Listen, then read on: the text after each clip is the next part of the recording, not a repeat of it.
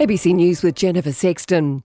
Indonesian authorities have issued a flight alert notice after a volcano erupted on the country's most populous island, Java.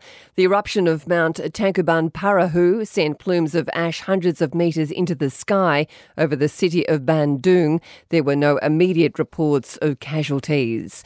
The ACT Greens say they have no confidence that laws allowing police to access the public's metadata are being used appropriately. The metadata retention laws were introduced in 2015 and allow law enforcement agencies to access telecommunications data. Yesterday, it was revealed that ACT police illegally sought access to stored metadata more than 3,000 times, thousands more than first thought.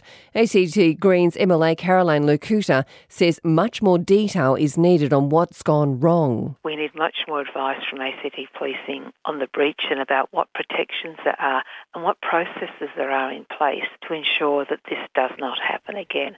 The ride sharing platform Uber says it's open to an ongoing dialogue with the federal government following a landmark ACCC report into digital giants.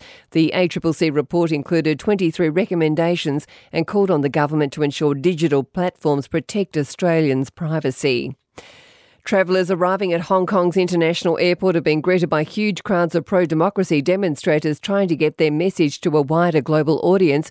Thousands of people joined the peaceful sit in, including many airline industry staff and even some passengers. They criticised the Hong Kong government over an unpopular extradition bill.